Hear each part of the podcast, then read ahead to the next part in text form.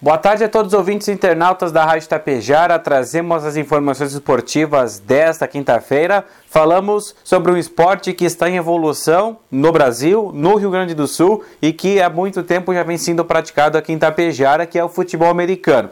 A equipe do Tapejara Dragons, depois de vários anos aí treinando e se capacitando para disputas de campeonatos. Esse ano já teve a disputa de Copa do Brasil lá em Curitiba tendo boa participação. Com essa participação ganhou destaque um dos atletas da equipe tapejarense, Josias Mainardi. Ele foi convocado para a seleção brasileira de futebol americano para uma semana de treinamentos aí, mas por final do ano haverá uma convocação novamente para a disputa de um campeonato e que o Brasil vai ser representado também neste futebol americano, um esporte que está em constante evolução aqui no nosso país. Por isso a gente destaca essa boa participação do Tapejara Dragons nessas competições, em amistosos preparatórios, enfim, nesse ano aí com a disputa da Copa do Brasil e credenciou então ao atleta Josias Mainardi essa belíssima convocação para a seleção brasileira. A gente adianta um pouquinho aqui, mas na próxima terça-feira, no programa Resenha Esportiva, o pessoal do Dragons estará aqui na Rádio Tapejara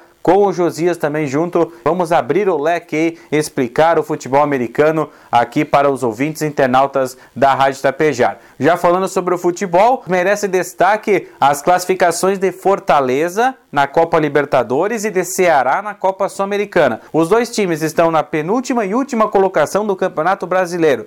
Porém, nas competições internacionais estão ambos classificados. O Ceará, para vocês terem uma ideia, venceu dentro do Estádio Libertadores da América em Buenos Aires, Argentina, o Independiente pelo placar de 2 a 0, dois gols nos finais de primeiro e segundo tempos e o Fortaleza venceu por 4 a 3 o Colo-Colo lá no Chile, então garante também em sua primeira participação em Copa Libertadores a classificação para a fase de oitavas de final. Ambos vão conhecer seus adversários na, nesta fase dessas competições amanhã à tarde, a partir da uma hora, quando haverá o sorteio então da fase de oitavas de final da Copa Libertadores e da Copa Sul-Americana. E na Sul-Americana está também o Internacional e conhecerá também seu adversário para a próxima fase.